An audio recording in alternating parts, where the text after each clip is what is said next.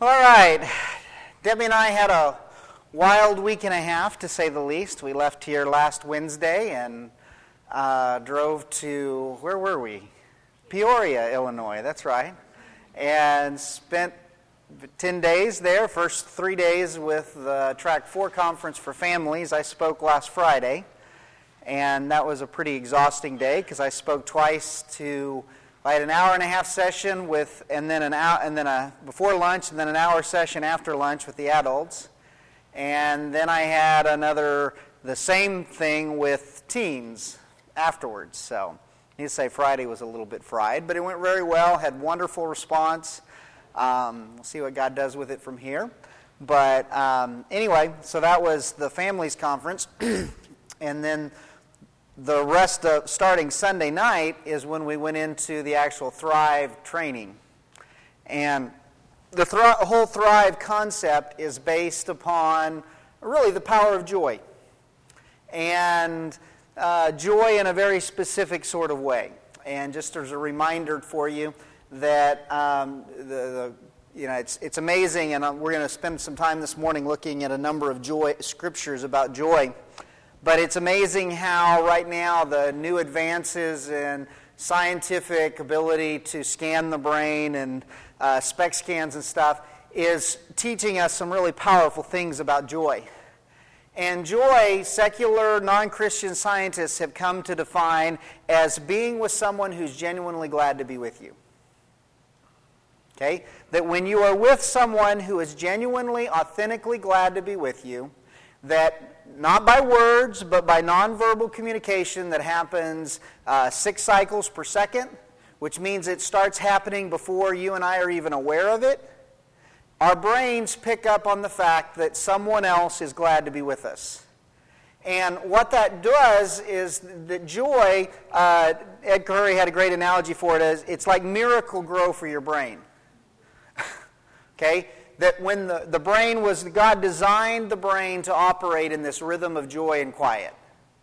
And when the brain is in joy, it's like ground, it's like, it's like putting, it's like Miracle-Gro in a pot that creates the chemistry that allows the brain to grow most efficiently.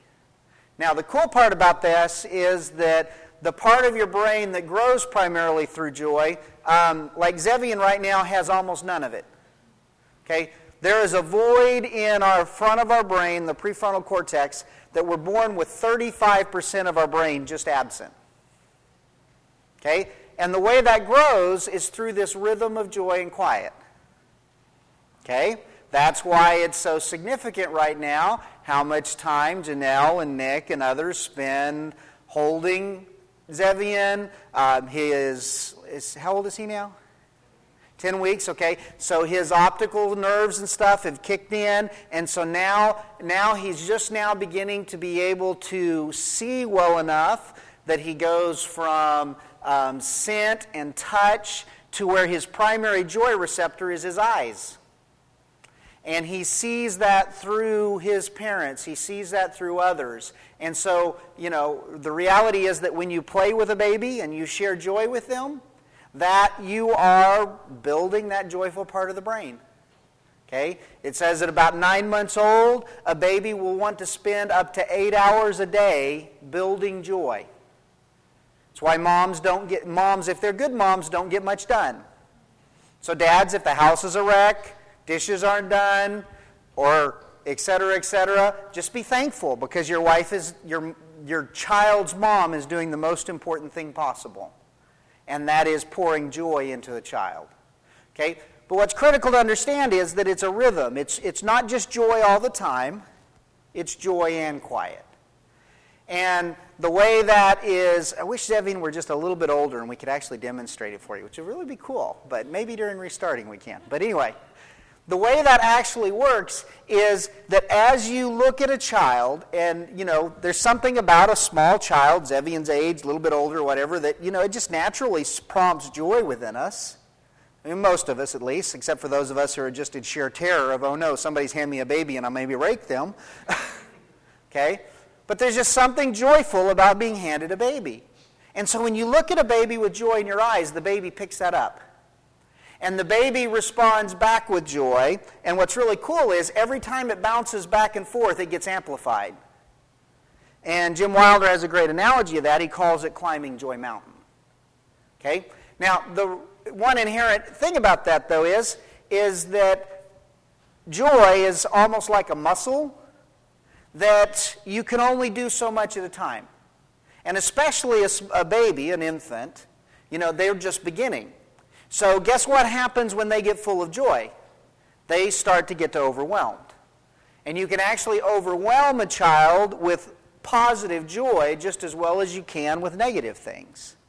And so, what a baby does is a baby, when, or a baby, what a baby naturally does is when the baby reaches all the joy they can get, they look down to the left to break the rhythm.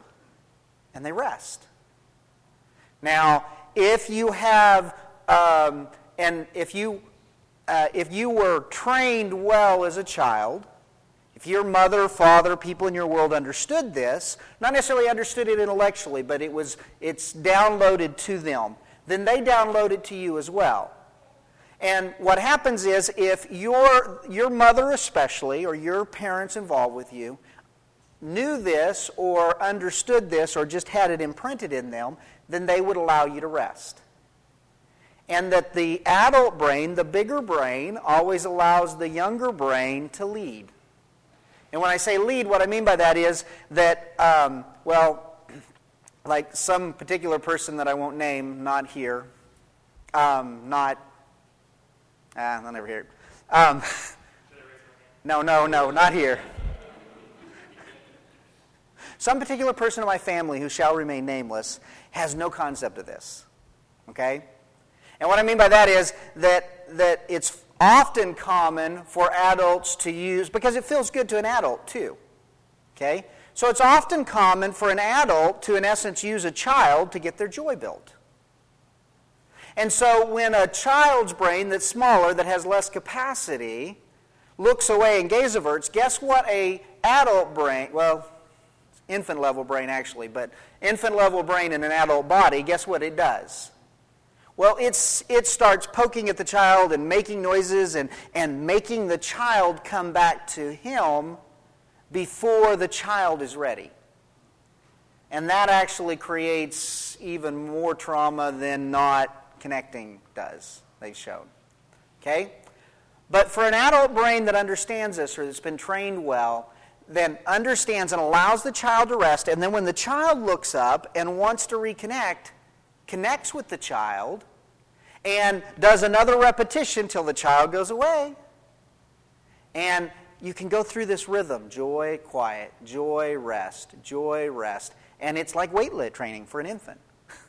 okay? It's weight training for their brain. And the more repetitions they do, the more joy they grow in the brain. Now, where this is especially significant and important is the part of our brain that that grows is our control center. It is the most important part of your brain. Okay? Because it's the part of your brain that takes over, um, that has power over cravings. You know, it's the part of the child's brain that when a child becomes an adult is able to say no to the temptation from the sense of, you know, the third piece of dessert or the porn spam email or et cetera, et cetera. It's the part that tames the cravings. Okay? It's also what this joy quiet process does is it builds capacity in the brain. The more we go through these cycles, the stronger the brain gets and the more we're able to handle in life. Okay? Have you ever been in a situation where something happened or you were in enough pain. Uh, maybe you didn't even know what the pain was. Maybe it was just attachment pain triggered some way or another. You don't even know where it came from, what it was. But you're in so much pain that you stop acting like yourself. You start doing things to a spouse or to a child or to someone else that later on, when you're able to get your relational circuits back on, when you're able to kind of take, you know, when you're able to think straight, when you're sane and in your right mind again, you think back, why in the world did I do that? I knew better than that. Okay? That is a desynchronization of the brain. that comes because our, whatever our pain is has just exceeded our capacity. Okay? And we're going to jump into Scripture here in a minute, but I just wanted you to have an overview of why this is so important. Because, um, well, Ed Khouri put it really well. He said, you know, so much of the time, especially in churches, we. Um, we treat people we, we put people in places authority and positions not based upon maturity but based on give, gifting and what i mean by that is i'm a prime example okay from the time i was in high school i gave my first sermon i think when i was in eighth grade to a church of i don't know it was sunday night there's probably 400 people there okay did not bother me a bit did not scare me a bit i loved it it's exciting this is great okay and so out of that, I was always gifted and able to talk to people. I was also gifted with being able to um, take the intellectual, verbal part of Scripture and apply it and to teach it. But guess what? My joy capacity was very low. And my maturity, and maturity and capacity, and we'll talk about that more later, are always very closely connected. And so while I had the intellectual abilities and the verbal abilities and the speaking abilities to be able to talk to people and to get up in front of people, and you know, some of you are sitting there thinking, there's no way in the world I would get in front of this small group, let alone a big deal, okay? Um, I understand that is uh, one of the biggest fears for most people, okay? I cannot comprehend that. It has never been a fear for me. And I am not saying that to brag, it's just how God wired me, it's how God gifted me.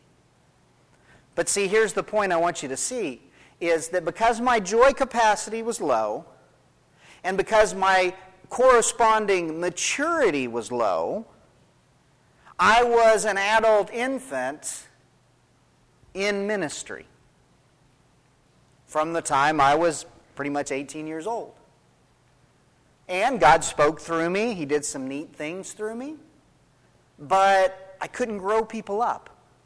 I couldn't have long term effect in their lives because the only thing I was dealing with was the left side of their brain. And just a quick reminder there, too the left side of our brain is what stores all verbal, logical information. Okay? Anything to do with words, descriptions, etc. Information. And I was really good at information. I was a Bible Bowl whiz kid. I practically memorized the book of Acts in seventh grade for a Bible Bowl competition. Missed, you know, I, I forget how many rounds we went. We'd go 20 questions around um, for a whole day, probably 10 rounds or more, and I didn't miss a single question. Okay? I had all the information. Okay? But that information, because the left side of our brain is the last level of our brain, is totally inaccessible when our brain desynchronizes. So all the information in the world was absolutely useless to me because attached my pain and my fears kicked in. And so as a result of that, I ended up living a life of addiction, a life of shame, a life of preaching on Sunday mornings and in misery all week, and then repenting on Friday or Saturday and trying to ask God to somehow give me some words to say, and it was as close to hell on earth as I can imagine. Okay?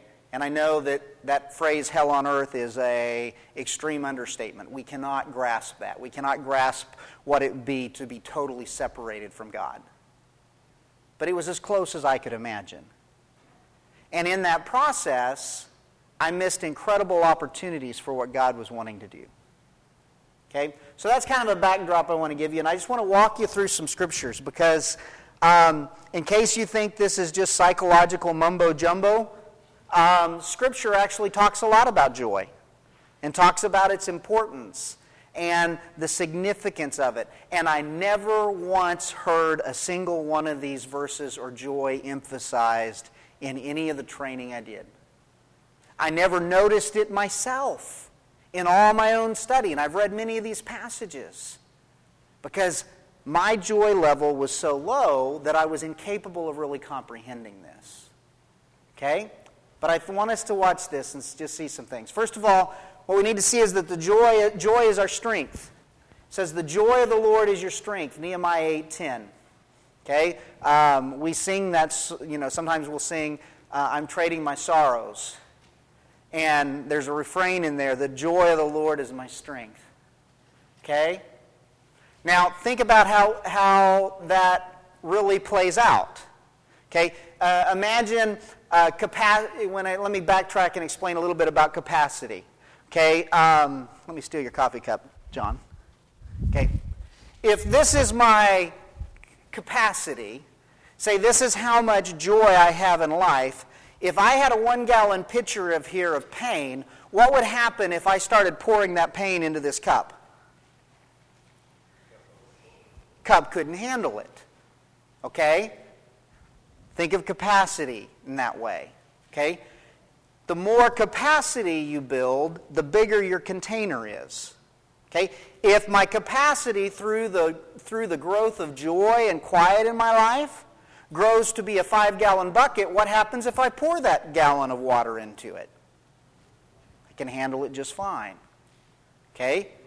That's part of what God's saying here. The joy of the Lord is your strength. The more joy we experience in relationship to God, the bigger our capacity gets. Okay? Um, Romans 14, 7 says this For the kingdom of God is not a matter of eat, eating and drinking, but of righteousness, peace, and joy in the Holy Spirit. You see, my understanding of the kingdom of God prior to recovery, prior to being introduced to the life model stuff, was the, basically, I would have rephrased this for the kingdom of God is not a matter of eating and drinking, but of information and knowing the Word of God in the Holy Spirit. Okay? That's where I that's how I thought you grew by getting more information. Now please understand, I believe the word of God is is an incredibly important part of our walk. Okay? But we must remember that it's a part and it's designed to take us to Jesus and to God, not to become God. In fact, that's what Jesus said to the Pharisees. He says, in essence, your problem is you've made Scripture your God, and because you've made Scripture your God, you've been unable to see God standing right in front of you. Okay? The kingdom of God is not a matter of eating and drinking, but of righteousness, peace, and joy in the Holy Spirit. Okay? Hebrews 12, 2. Let us fix our eyes on Jesus, the author and perfecter of our faith, who for the joy set before him endured the cross Okay? Think about this capacity thing again. Okay? How much capacity does it take to take the sins of the world on your shoulders and endure being separated from your Father and the excruciating pain of physical crucifixion? And yet, what does the writer of Hebrews tells us was his strength for doing that? The joy set before him. Jesus, because of his intimate relationship with God the Father and the Holy Spirit, had grown a joy capacity that was able to suffer well. Okay, an important point here is the difference between suffering and trauma. Okay? Um, suffering is something that's painful, but we're able to not exceed our capacity, not be destabilized in our brain, and it hurts, it stinks, we don't want to go through it, but we're still able to be ourselves in that place. Okay, think of how that applies to Jesus. How was he himself while on the cross suffering? You remember anything he did or said on the cross? Yeah he was selfless. He looked down, he saw his mother, and he saw John, and he said, John, behold your mother. In other words, John, I need you to take care of mom for me. Is that like Jesus to look at what other people need? To the soldiers and the people around him, he prayed, Father, forgive them, for they do not know what they're doing? Is it like him to forgive others? Okay? To a thief on the cross, he says, Today you'll be with me in paradise. Is it like him to speak salvation to others? Okay? When I'm okay, that's the difference between suffering and trauma. Jesus was I don't believe Jesus was ever in trauma, though he suffered well.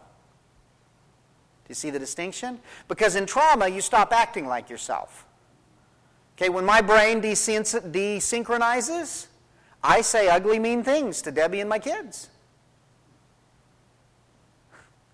Because my pain has exceeded my capacity. Okay? Other passages. Joy is why Jesus spoke to us. John 15, 11. He says, I've told you this so that my joy, that my joy may be in you and that your joy may be complete. Okay? Jesus is saying, I'm telling you these things. I'm teaching you what I'm teaching you. For what purpose?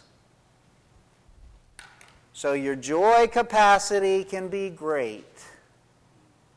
So it can be complete. So that the fullness of my joy can be in you. Okay? Think about this. Um, how much informational, didactic teaching did Jesus do for his disciples? Very little. Most of his teaching was in living life with them. Most of his teaching was in story form. Okay? Because story registers in, that, in the right side of our brain. Okay? Now, don't get, let, let me explain. There is a place for didactic informational teaching. I'm not going to stop teaching through Romans because I think there's powerful things there for us to understand. But what's important for us to recognize is that, that joy is the reason Jesus spoke what he spoke to his disciples. Because he's building that relationship, he's building their capacity, he's building that connection. Okay? Joy is also why Jesus said we should pray. John 15, 11, he says this Until now you have not asked for anything in my name. Ask and you will receive, and notice the result. And your joy will be complete. Your bucket's going to get bigger. Why? Because Jesus understands that as our joy is completed, then we can quit going to trauma because guess what we do in trauma? We traumatize others. Okay? Whenever we're in trauma, we pass that trauma on to other people. Okay? But as our joy builds, as it becomes more complete, then we're able to respond as we truly are. We're able to respond from the heart that Jesus gave us. We're able to be who He created us to be. Okay? So Jesus says that's why you should pray. You should ask God to um, give you what you need so that your joy can be complete. Relationships, connections, etc., etc. Okay? It's also interesting that joy is the youngest emotion. Okay? Elizabeth speaking to Mary, says, As soon as the sound of your greeting reached my ears, the baby in my womb leaped for joy. Okay?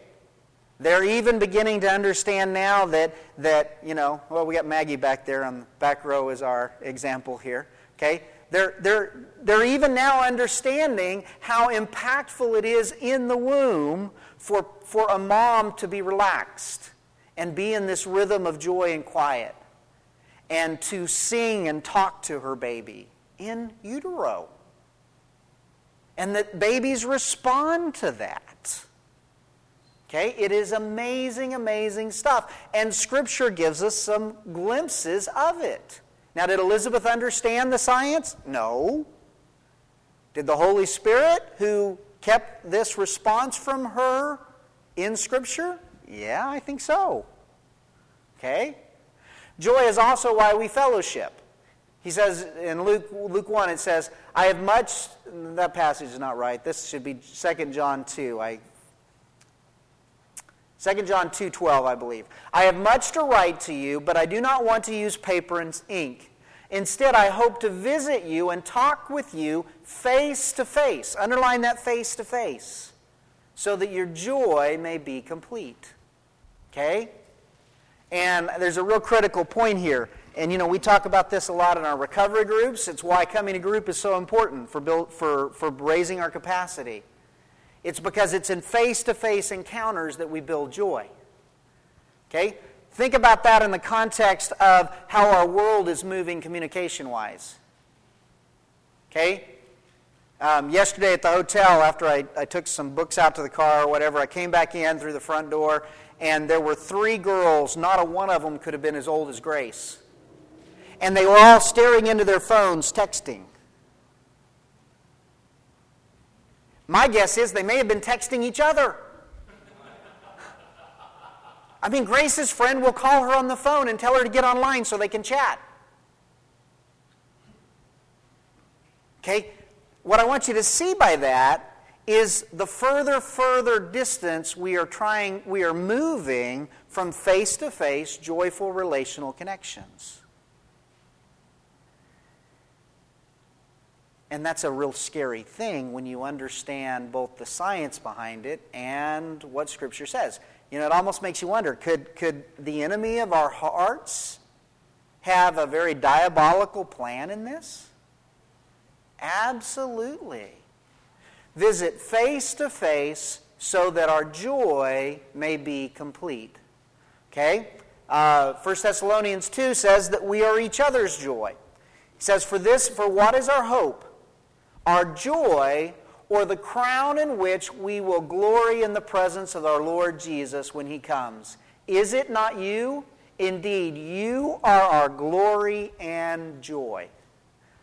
Okay? That makes a lot more sense why community and relationship is spoken so much of in Scripture. Now, the irony of that is that I taught a lot on community and relationship when my joy was next to nothing. And while I taught a lot on it, guess how much I actually experienced and engaged in? Very little. In fact, I can vividly remember 10 years ago or so, many times needing to communicate something and knowing I should call or go visit someone, and just, it was like, eh, okay, I'll send them an email. Okay? Same information, but without the joyful connection. We are each other's joy. That's why we need to be together. That's why we need to share life together. That's why we need to be looking one another's very consciously, looking one another in the eyes, because that is where it's communicated in face to face connection with one another. Okay? Um, there's also a powerful part here about joy in God's face. Um, there it is. I was really tired when I was putting this together. So the, the thoughts, I think, are clear if the slides are not. Okay? Um, Acts 2.28, which is a quote from Psalms, says, You have made known to me the path of, paths of life. You will fill me with joy in your presence. Okay? Now, for you and I, we need to be face to face. It happens eye to eye. I am 100% thoroughly convinced that God has a supernatural ability to do it when we can't physically see Him. Okay? But guess what? It requires to be in relational connection with Him. Okay? It requires be, having our relational circuits on. It requires being in intimacy with Him, in worship, and in prayer and in fellowship with one another. But as we experience God with us, He builds our joy. Okay, that's one of the reasons I love the Emmanuel process. Um, Friday night, I, I led a woman through Emmanuel process, and it was so cool. Where God took her and just um, she's a woman who loves gardening and flowers and plants and etc. And he took her into her backyard and he let her just see the glory of his creation and a sunset over the lake behind her house.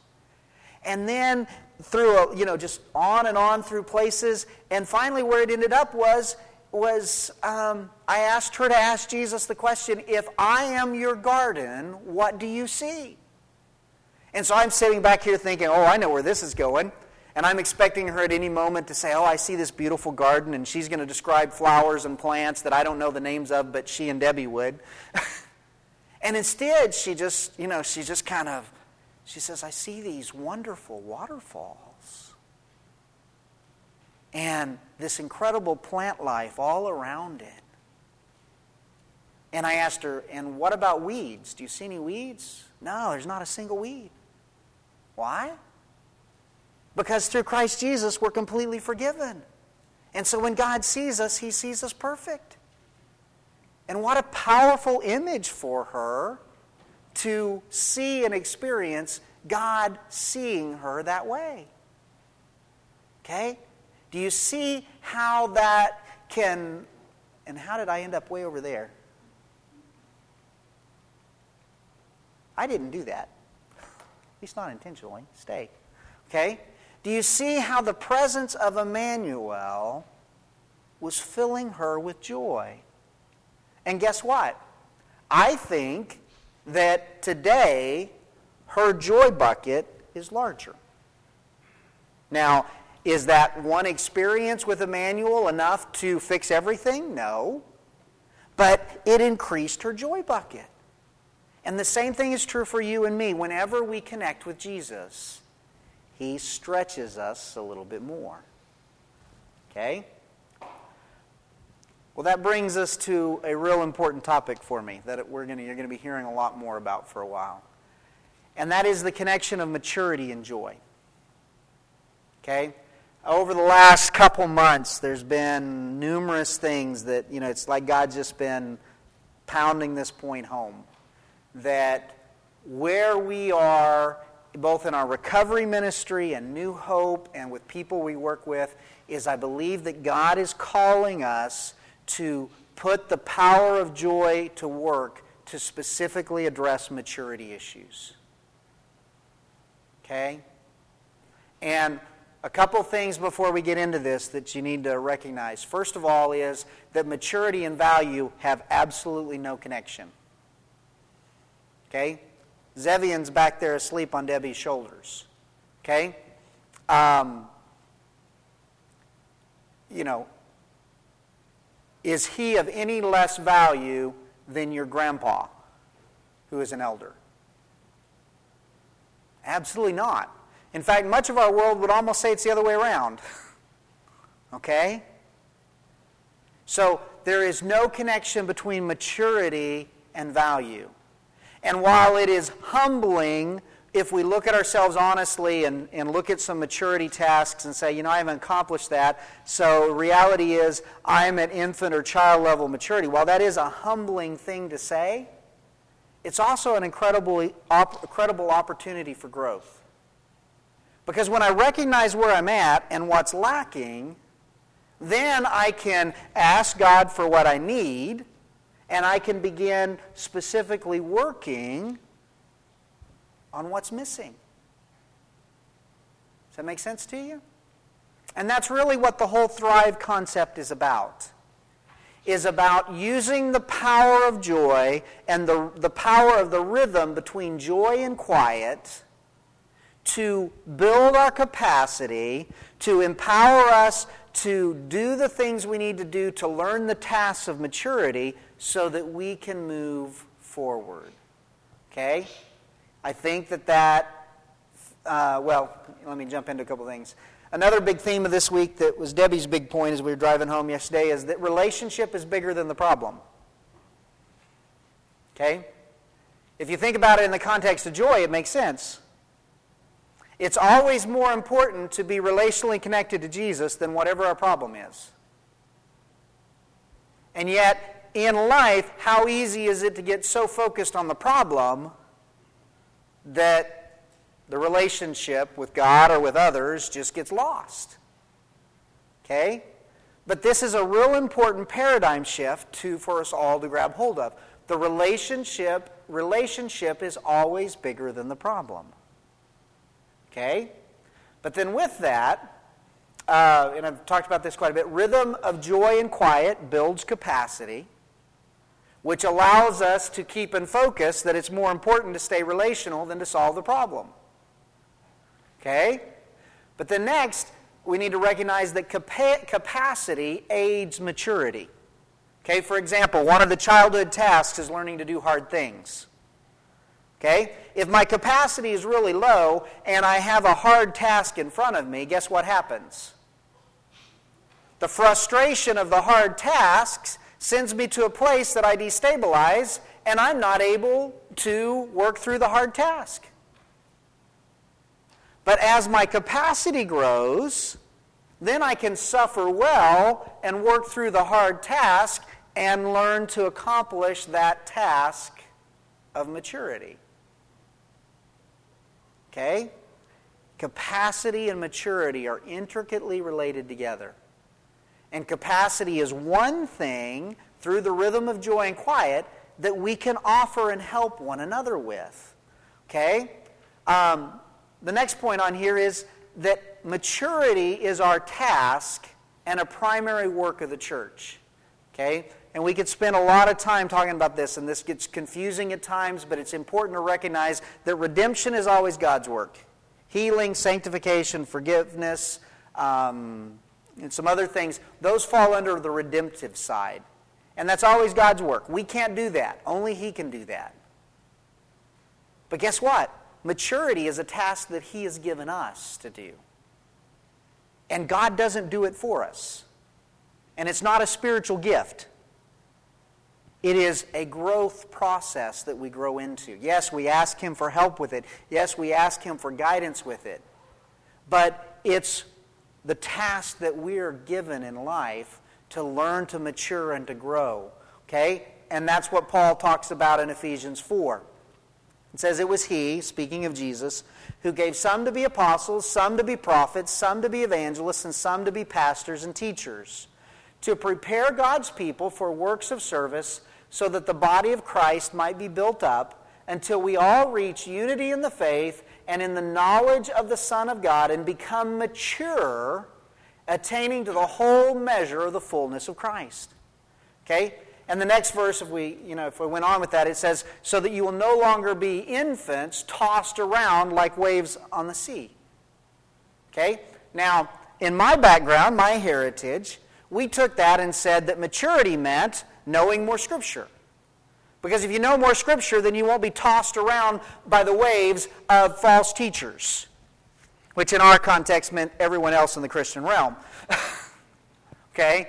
But, but as I've thought more about this, especially this morning as I was kind of finalizing some of these things, I just realized how we've totally missed that.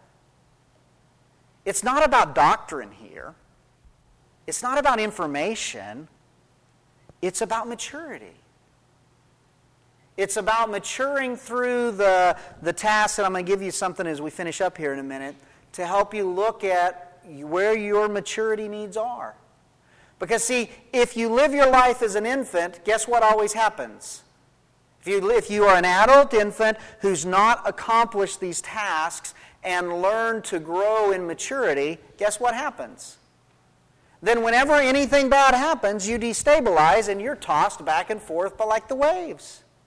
You can't be yourself. You can't act like Christ in a situation because you've just, you know, the circuits are fried.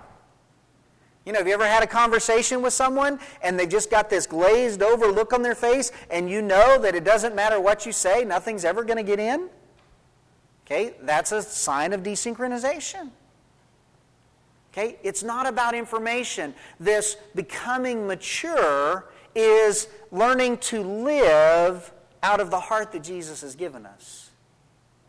That, that every single one of us was created to be a unique reflection of the glory of God. And so, ironically, what, what our growth process is learning to be ourselves in all circumstances that as we grow, we learn to suffer well. And as we learn to suffer well, then even in painful, difficult places, we can still relate. We can still connect. Okay? It's kind of like, you know, one of the, one of the, just pick one emotion quickly, you know, one of the places that's really hard for us to um, stay connected in is anger.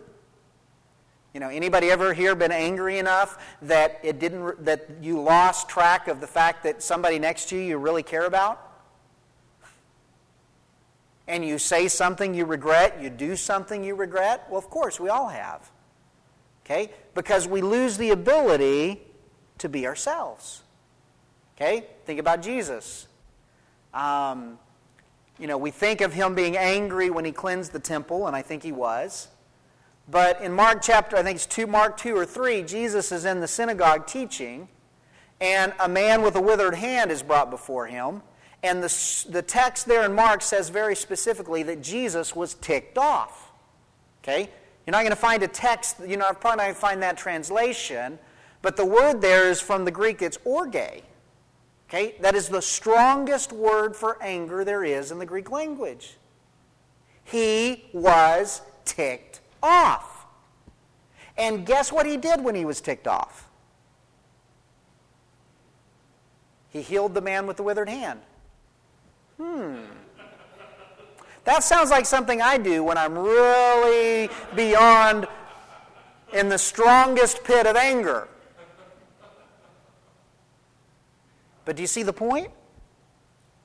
Jesus was able to experience extremely strong emotion and yet remain himself. And that is, I believe, a primary goal for each one of us. Is to learn how to suffer well by building our capacity in relationship so that we are able to be ourselves and act out of the heart that Jesus gave us rather than act out of our hurt. Okay, well, how do we learn more of that? Well, in relationship. Uh, we're also going to, um, well, I'm going to, and we leave in a minute. I cop, photocopied the maturity checklists from the restarting deal. I just want to encourage each one of you to go through those and check them off. And every one of the tasks has a never, sometimes, usually, always. Okay? And where you want to be, obviously, is in the usual always side. Okay? If you've got the boxes checked for um, a particular level, a bunch of them checked in the never side, then uh, the never or only sometimes side, then that's where your maturity is. Okay? Now, you can, you know, like for me, uh, it was some good confirmation this week that um, as we worked through some of that, that I, believe that God, is, God showed me that I'm at parent level maturity with a couple holes that go all the way back to some infant places. Okay? So you can have a, a general maturity level with a hole in a place where you're still struggling. But what I want you to see is that when, when several of the tasks of a particular level have not, if you've not attained those, then that's your maturity level. And again, what's important here is not as much being able to identify your level as it is being able to identify where your holes are. Because when you identify where your holes are, then it gives you the opportunity to say, okay, this is what I need to work on. And so part of what we're going to do to deal with that is we're going to, we're going to do restarting again, starting in September sometime. And I know that most of you here have at least done part of restarting. But let me really encourage you to pray about and do it again. Uh, I was talking to Ed Maritza. Ed Khouri's the, the guy who does the teaching on there. And he said, Yeah, he said, most of our people have found the third time through is when it really clicks. Okay? Um, Debbie, you know, I, I, she, she, you really let Debbie off the hook because I was going to have Debbie talk about a couple things, but she's got Zevian sleeping too restfully on her shoulder. but you know, that was one of the things that Debbie said. She said, You know, I just didn't recognize when we were going through restarting that telling the four plus stories and these exercises were about building joy. Okay? There's probably many of those awarenesses for each of us as we go back through it again. Okay? Um, don't have all the details worked out, don't know exactly when we're going to do it, but we're going to do restarting again. And part of why we're doing restarting again is because their next module, the belonging module, is in process, but it may be a long ways from filming. Um, but I had dinner with we had dinner with Jim and Kitty Wilder on Sunday night a week ago, and I asked Jim. I said, "Well, could I could I run a test group?" And he kind of lit up and he said, "You know, we were wondering, we were thinking it would be good to have a third person do it, and I think God's shown me who it's supposed to be." So the really cool thing is, is that we're going to get to. It won't be on video. It will be me teaching the material. So instead of Ed, you're stuck with me. But um, I'm thrilled about doing it because I think it's. Uh, they shared some of it through the through the thri- through the training we were at this last week, and it's it's just amazing, amazing stuff. And so I just want to encourage you all to um, look at what an incredible opportunity we have.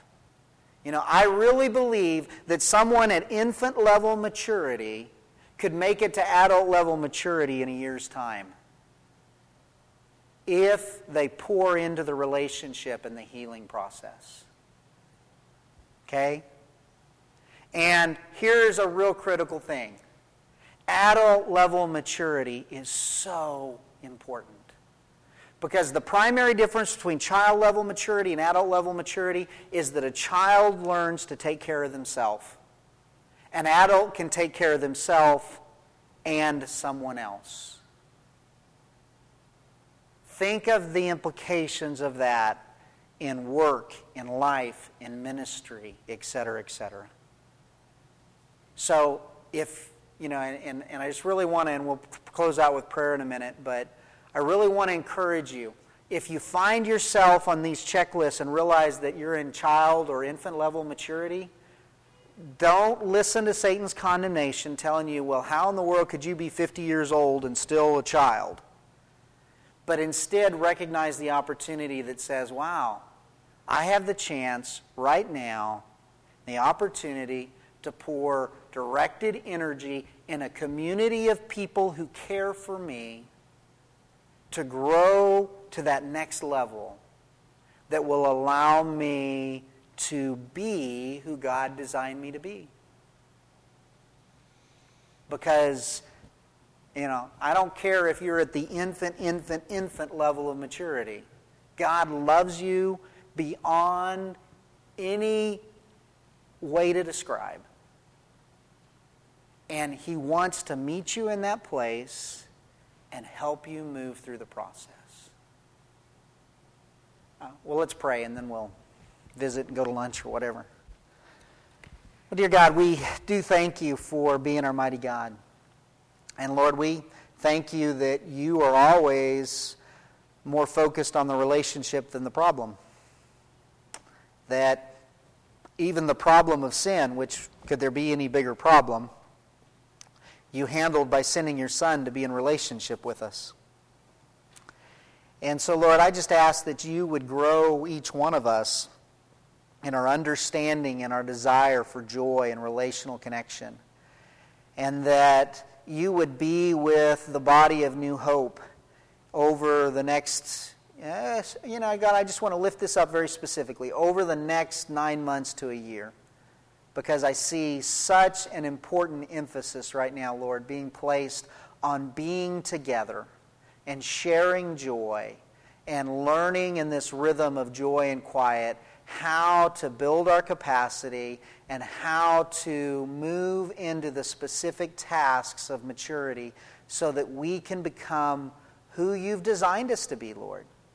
And so I pray especially, Lord, for you know, those who are thinking, oh, well, I don't know I have time. I don't, you know, how is this going to work? And, you know, all the questions and confusions we have. And, well, I did that, but I didn't get all that much out of it, so why would I do it again? And, and just, Lord, I just pray that you would put it on our hearts and make it very clear to us what you are calling us to. And, Lord, if I've totally missed it, then I pray you show us that. But Lord, I, uh, even as I'm talking this morning, I feel more and more clarity that this is the path that you want us on. And Lord, I pray for others that they could join us on this path because I, I see the need all around us in our recovery groups, in our community, really pretty much in every person I meet, Lord. So I pray, Lord, you'd bring others. I pray that you would give each of us the courage to invite those that we know need joy. And who doesn't need joy? And I pray, Lord, that you would use this time to just continue moving us forward and bringing greater healing and transformation in our lives. And Lord, I pray for a prayer of protection as I pass out these checklists. And I pray that you would just protect each one of us as we do these, that we would not be pummeled by Satan's condemnation, that we would recognize and remember that um, maturity level and value are totally disconnected, and that understanding our deficiency is a great opportunity because then we can see how to move forward. And so, Lord, we just thank you for being our mighty God. And we just pray that you would go ahead of us and guide us as we leave this place. For it's in Christ's name that we pray. Amen.